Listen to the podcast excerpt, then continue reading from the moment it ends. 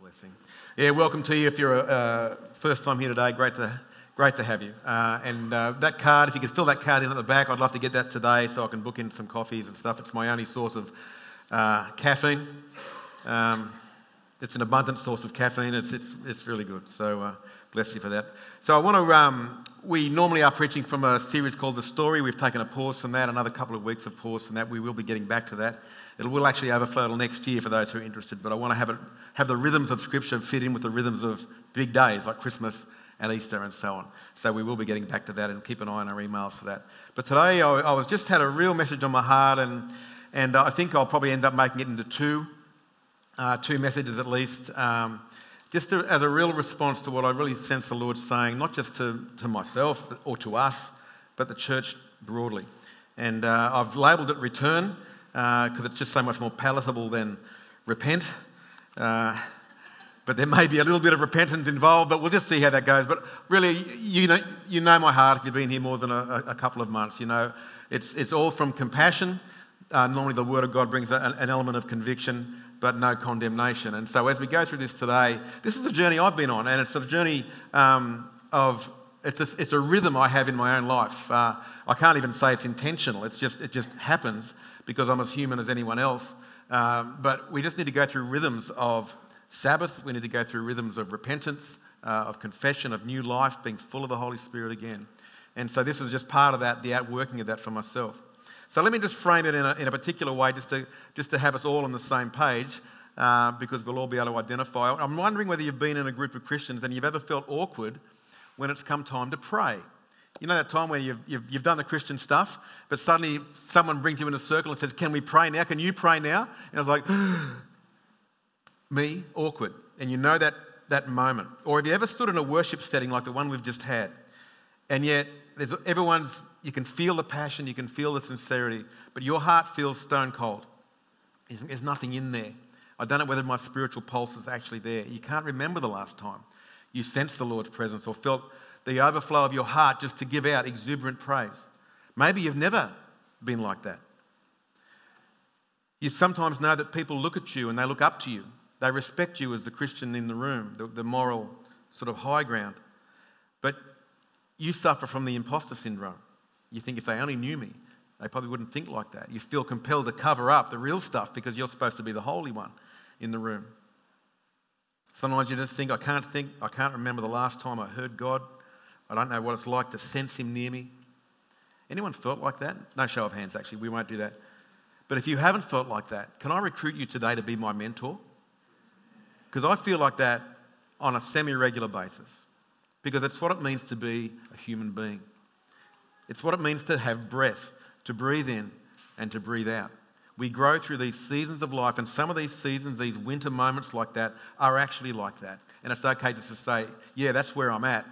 Doesn't mean you're going to stay there. It doesn't mean it's sort of okay to stay there. It's a journey. We travel through that place, and coming through that place well sets us up really well. And so, often where this comes from is that we feel this obligation because of our Western mindset. We look at the chart of time and performance and we say it's always got to move to the right and up. There's no room for coming back, there's no room for going down. Uh, holiness equals performance, all that kind of thing. And so we get ourselves tied up in the Christian walk where we get sort of beyond the basics. We've known, okay, we know about God, we know about the cross, we know we have to rely on Him for salvation, and we sort of move past that point into the higher responsibilities. So we, we put all that, we tuck it away, it's all squared away there, and our obligation then is to live the higher things. So we get more teaching, we get more um, nuance about theology, we get nuance about church we become experts on what songs should be sung and why, or, you know, end times, or all these different stuff, and we become tied up in all that.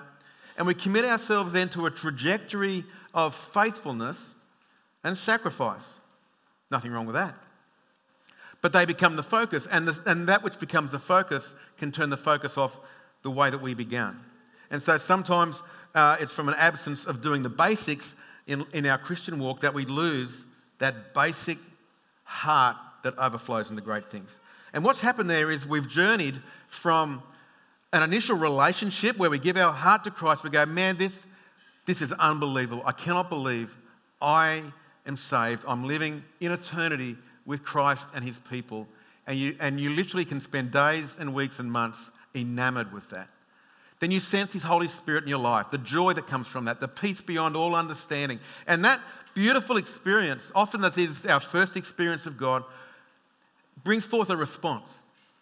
And that response is obedience, that response is faithfulness, all those good things.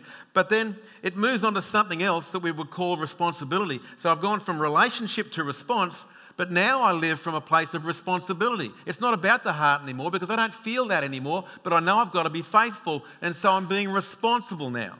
And so there's all other descriptors become around my life because people are looking at me and they're looking at you. And we want, how do we want to be remembered? What's the legacy of my life? And, and all this stuff starts to plow through. Who does, who's that guy at work that I want to be? And we aim for first prize, and the win is words like, He's the dutiful one. They're admirable. They're faithful. I'm highly respected. And this becomes first prize. Not the experience we had at first that transformed our life, but the responsibility that sort of defines us by the outside world. And so these things become the goal. And so, what we learn though over time is this life of responsibility withers our soul. That which we're living for God actually seems to withdraw us from God. We seem to be able to be so busy and so encompassed with all that important stuff, we find one day the hub's missing from my wheel. The wheel's still spinning, but there's nothing on the inside. And we keep motoring around. We feel like a shell with nothing on the inside. And our zeal is for nothing left now except keeping the rules and somehow uh, losing that relationship. And into this, I read this scripture, and I, and I hold this scripture uh, warily, warily, because it's so easy to come with condemnation. But feel the heart of God in Revelation 2, where he talks to a church at Ephesus. And this is a church where, that was the poster child of how churches should be people with so much vigor, they turned their community inside out, upside down, and right way up. They were just going for it. There was revival, there was chaos, there was everything going on there. And Paul writes to them one day and says, The only thing I have left for you is one prayer that you would know God's love. See, they were moving on a trajectory so quick. He's saying, Yeah, but don't ever lose this love. And you're only going to get this through relationship. And you've got, to, you've got to have God Himself reveal this love, which is beyond all understanding. It's high and it's wide and it's broad. Don't ever lose that, He's saying to these high performing Christians. And then we go 40 years down the track, effectively two generations. And we're at this point where Jesus has to go, guys, hey, hey. He says, I know your deeds. I know your hard work and your perseverance. I know that you can't tolerate wicked people, and you've tested those who claim to be apostles but aren't, and have found them false. You've persevered and you've endured hardships for my name and you've not grown weary. And I just, you read that and you just see the big green tick. Good job. Awesome. I love that. Thanks for that. You know, it's, it's, it's a good thing. There's no, there's no negative in that. But isn't this just you and me, really? Isn't this Western church? We know the basics. We've gone way past that now. Now we'll go to war over vaccinations because we're sophisticated. Now we'll split the church 500 ways because of a nuance of theology. We're beyond those basics now. It's like my little three year old boy. I, overnight, I had my, uh, three of my grandsons turn over. So, ever done the, the, the grandson sleepover? So this morning it's like, okay, I'm a bit, I'm a bit tense because I've got to get to church at 7 a.m. and I've got three boys who are 6.30, they're not awake yet. So it's all on. So me and Trish, we're like a, we're like a well-oiled machine with this thing now, you know. So in goes the toast for number, number three because um, one of them has Nutri-Grain, one of them has toast with peanut butter, the other one has toast with Vegemite. Nothing else, no more, no less. Don't deviate from that or it's on. It's on. Oh, he will go to war over it and he'll make the whole world pay for at least 48 hours. So I'm, I'm onto this. And it can't be too dark and it can't be too light. It's got to be toast and white toast. All right, so there it is, served up. Down goes the lip. Hey, what's up? What? What is it? What? What? They're not in triangles. they, are, they are in soldiers. I've done the soldiers. I couldn't believe I did the soldiers. That's number two, not number three. So that's okay, mate. The toast is back in. New toast. It's coming. It's coming, you know. This is what we do with church, don't we? Isn't this what we do when we find something to argue about? It ceases to become about the holy bread anymore and thankfulness for the bread anymore. It's just, it's not in triangles, baby. I'm out. This is sophisticated Christianity. Maybe the allegory doesn't quite fit, but you, you get the idea. But when, when Jesus writes this letter to the church at Ephesus, he's approving their faithfulness because there's never anything wrong with being faithful. And that's why it's so hard to bring this message in a way that actually impacts, because there's nothing wrong with being faithful. It's never wrong. But faithfulness is meant to be what? I am full of faith. Faithful. We've actually converted it. It used to be a fruit of the Spirit. Now it's what we do instead of the Spirit. It's what we do in our own strength because I'm being faithful. I'm turning up. I'm doing the job and I'm doing it in my strength. I'm faithful, but I have no faith because that's gone. I've learned how to do without it now because I'm nuanced, I'm sophisticated. And we have Medicare and we have social welfare and we have great houses. And, and who needs faith when I can be faithful? So we begin to dwell then on what is secondary. And so he goes on. He says, Yet I hold this against you. You've forsaken the love that you had at first. And consider how far you have fallen. It's not, he's not even warning and saying, You're on your way down. He's saying, Guys, you're actually bottomed out. So repent and do the things you did at first. If you do not repent, I will come to you and remove your lampstand from this place. And so he's speaking to a church, the greatest church in its day, as if the top floor has already caved in. Uh, you've probably seen the, the 9-11 videos again as, as we celebrate, uh, celebrate, commemorate 20 years of that terrible day. We all remember what we were doing in that, that moment as we saw it live. I was watching West Wing, and I remember it was a Tuesday evening, our time, 9 a.m. their time. They interrupted West Wing. I said to Trish, I woke her up. I said, The world's about to change. Heads up. And I saw that top, the top of the first building. I thought, that building looks like it's bent. And then watched it fall to the ground and just knew we'd never be the same. And that's what Jesus is saying here. He's saying, You realize the top floor's down. It's, it's actually uh, Ephesus, it's ground zero. Haven't you noticed? Or is the fact that we haven't noticed really the problem? Maybe that's the problem. So he says to consider. And to consider means to stop. Just stop. Just, it's okay. I know you're faithful, but let's have a time out. Because God's saying this present situation that we find ourselves in, it's, it's already unacceptable. It's not something that's coming. Fix your mind not on whether Jesus is coming back in three and a half years' time. Think about this, because this is what matters to him. Don't move on to the greater logic until this one's sorted. And it's so significant. This is what rattles me as a pastor of a church. It's so significant that God would rather have no church than a loveless church. Man, can you breathe that in for a moment? He would rather have no church, nothing on the corner, if it was full of cranky old, stuffy people who take pride in, proud in their, in their efforts for, for God instead of through God. Jesus himself would rather have no church than that church. That horrifies me. And that's what wakes my soul up to think that is unacceptable for me. Don't worry about what your heart's doing. Mine's going, man, this is, this is I don't know of anything more serious than this because I've dedicated my life to the local church. We've got to get this right. So he calls us to return to what we did before, to rebuild that ground floor, to get that thing back up again before we worry about dressing up and repainting the top again. And he's really saying it's not about your responsibilities. Thank you for them, that's great. But what I want is your relationship. Now, I get inspired almost every week by the people that I interact with. It really is a, a it's become a growing joy of mine that I'd missed out on for so many years uh, in other roles that I've had as a pastor. But, but here I love catching up and hearing and just listening to people. And recent weeks and months, I've just, um, because of COVID, uh, there are people come from churches that I've known from years ago and, they, and they're, they're in distress and they're worried and, they're, and they just want to talk to someone they know and, and, and can trust in that sense and just talk it out because it's getting harder and harder in, in churches to feel accepted if your opinion's not within the bandwidth of what everyone else calls normal. And we, we actually, we all need to understand that because that is genuine pain being felt by genuine people who've sought out issues and come to different conclusions to us. And they love God. And they're, and they're worried whether they can ever be accepted in a church again. Should we not be the most accepting place? Should we, should we just dissolve that as a non issue because people are the issue? And you've heard me speak out about this stuff occasionally, but, but people matter. Every person matters. And they always will in this place. And anyway, I, I digress. But uh, particularly this week, there's been two in a week that have come to me, and, and, and they said, I love church, but I just long to be free, just to worship and be passionate with people and just see God work again.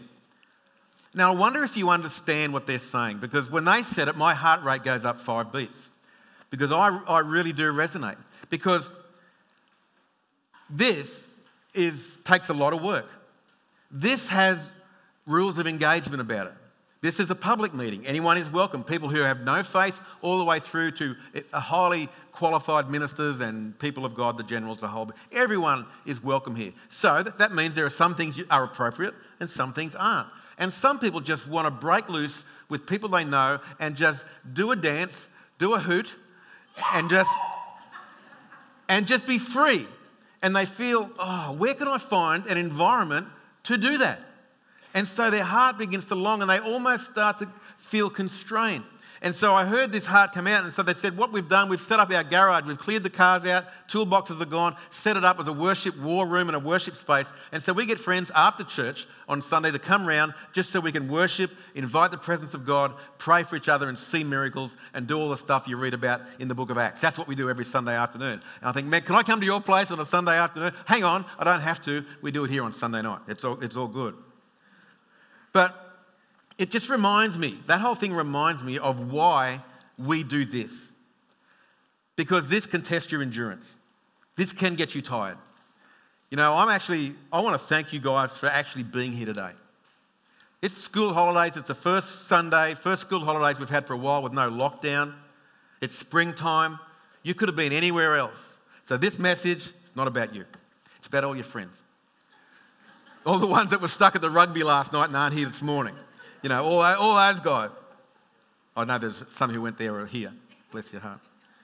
But that sort, of, that sort of mindset just reminds me oh, that's why I got in the ministry. In fact, that's how I got in the ministry. I did that to the garage. I got 20 people around. We lifted the roof and had a great time. That's the heart of this thing. And now it's gotten complex. Now I've had to move from here and also be over here. I've got to have that relationship, but I've got to be responsible because it matters that we do things well here, that we're appropriate here in the public space. And so I've got to have relationship, I've got to have the response, and I've got to be responsible. So you don't lose one to have the other. The upper floor's got to be built on the lower floor. So what I'd love to do is just go through over the next week or so some of these basics. Go back to the things you did at first. And what we find is if we just do the same things we did at first, it's not going to work because our, our life has moved on. Our life is more complicated now. There's more responsibilities. It only ever atrophies into complexity, doesn't it? And so, what he's saying is to go back and do the things you did at first. That Greek word means the primacy. It's talking about the first things, the premier things. Do the things that mattered most then. And so, what I want to do is bring back a couple of those things and just remind us what it takes to live out of that response of what happened originally. I want to start with this very, very, very simple word called faith. So I'm not talking here just about the faith that saves you, as awesome as that is, but the faith that sustains you. Because our ability to rely on God needs to grow with the upgraded life that we develop. If I have faith here for salvation, I believe in Jesus to pay the price for my sin, I could never do that. I'm relying on you to save me. I'm saved my life, my spiritual load, the responsibilities on my heart and your heart only ever grow. And so that faith, as wonderful as it is, is not the faith that's going to get you through now. So we need to grow our faith and take it beyond the basics. Because what we do with faith, because it's such a simple word, we treat it simplistically. But simplistic faith is not the same as simple faith. It's like the difference between being childish and being childlike. Very different things. But there's a journey from simplicity to being simple. It's, so you start off with simplistic faith. I'm, I'm, I'm, God's in control of everything. That's my faith. I've just gotten saved. This is when I became a Christian. I came out of a non-Christian darkness into faith, and suddenly there is a God. This God is in control of everything. He's in control of every choice I make. He's, everything that happens to me, nothing happens by mistake. You know, it's all designed, it's all woven in there. That's simplistic faith. But what happens to me five years down the track is I find bad things happen to good people. How did God allow that? How did He allow COVID? How did He allow my sibling to die or, or, my friend's marriage to break up. How could God allow it? And so now it's complicated. Now I've got to become nuanced in faith. Now faith isn't what it used to be, it was simplistic. Now it's complicated. I don't know what I can have faith in anymore because I trusted God for some things and they just didn't happen. And they were important to me. So, how can I have faith anymore in this God? And I don't know where, what sort of mood he's in now. Is he going to be in a good mood and do it or a bad mood? Am I being judged or does he love me? And, and it gets complicated and I can't work this stuff out. But ultimately, we find this neutral space where we think, we just go, oh, I don't really know, uh, but I have faith, but let's just talk about something else because it's complicated now. Will God heal when I, when I pray for someone and lay their hand? Well, that depends. Depends on whether there's sin in their life or whether it's God's will or whether all this stuff. It's complicated. And, we, and in the complication, we don't know where we stand. We lose our solid ground. But ultimately, we go from this place of simplistic to complicated, and then we have to take one more step into the simple. Because the best faith is that which is simple faith. They came to Jesus and they said, You know, what are the works that God requires? He said, You guys, you know, you know the scriptures. No one's more complicated than you, Pharisees. You know it all. So here is, here's the works that God requires just believe. Boil this thing down, get it simple again. Just believe. To just believe means no matter what happens, He always gives me everything that I need. I I, it's now sufficient grace. I find peace in any storm. And out of that peace comes the peace and the faith to pray for anything. And instead of having expectations, I have expectancy It's a very different life. So I've gone from simplistic to complicated to simple. I've prayed for plenty of people who've risen up and been healed of cancer, of any disease you can think of. I've seen them healed from this place. You know, I've buried just as many. Does it affect my faith? Not one bit. Not a bit. God is always sufficient. He always gives us every bit of grace that we need for every situation. Whether your diagnosis is going into death or it's not, well, actually, for all of us, it actually is, whether we're aware of it or not. We're all ending that way. It's actually something very sobering when you realize that the, the stats are still pretty consistent. The death rate among Christians is still 100.0%.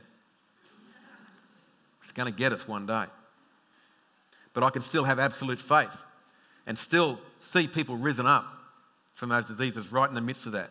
Complicated faith can't live with that. Simple faith can. We just keep moving forward.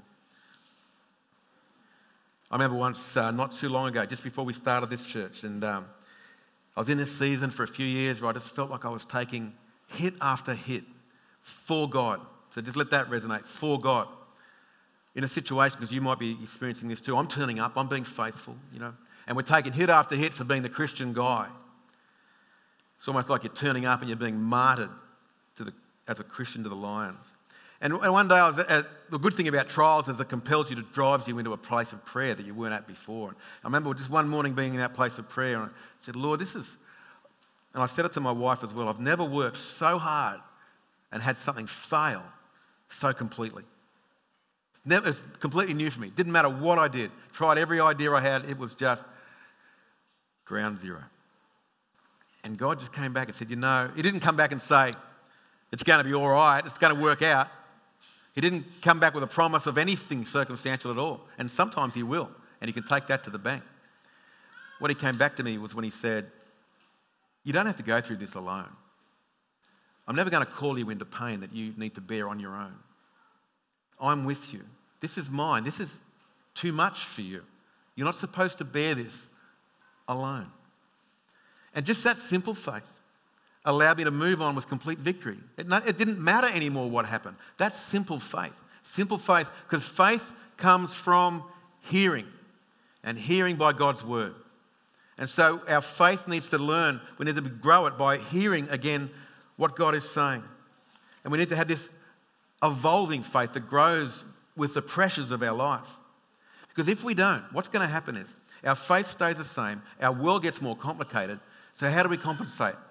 We work harder and we progressively rely more and more on ourselves to make up the difference. Therefore, the expression uh, of our growth will lean towards what we can do for God, not, love, not from Him, because our faith hasn't evolved. So I'm just doing more and more for Him because He's not showing up for me anymore. Can you see how this happens? It's very easy. It will atrophy to this all the time, especially if all we talk about in church is the higher things and not these simple things. So to believe, to just believe, from that simple place is the single greatest catalyst for peace in mature believers to just be able to believe, to just trust, because faith always comes from hearing. I sat with Gordon MacDonald, who wrote a great uh, series of books. One of them is called Ordering Your Private World. Uh, he's a mentor of uh, the biggest sort of pastors in America, probably retired now, but and I, I, took with him, took with me a, a, report from Sydney University. They'd done a report on why Christians, particularly ministers, are so regularly falling out of ministry, have, suffering burnout, depression in higher rates than the people they lead. Very exciting study. And um, what it says was that the door that's open for us in life through the, the enthusiasm and the gifting and the faith that we have opens the door into higher things. And the higher things put more pressure. And the thing that became our joy, like our church services or our Bible reading, now becomes our chore because now it's where I've got to start feeding everybody else. And so I've got higher pressure and less fuel source. So it's inevitable that the thing that blesses us becomes the thing that destroys us. It's the same with your life. The thing that blesses us can quite easily become the thing that destroys you unless faith can grow with that life. And so we must learn to have simple faith. Guys, on the PowerPoint, I'm going to stop there. I'm not going to do any more. I've left out two major points. I had three. I'm only going to do one. I'm just mindful we have kids and it's holidays and all this stuff going on. And I just want to have us focus for a minute on faith. See, Australian Christians aren't falling asleep because we don't know enough about theology. We're not falling asleep because our buildings aren't good enough or the preacher's no good. We're falling asleep because we've forgotten the basics, the very basics. One of them is faith. I've got probably six more I want to bring. Maybe I'll try next week without such a long intro.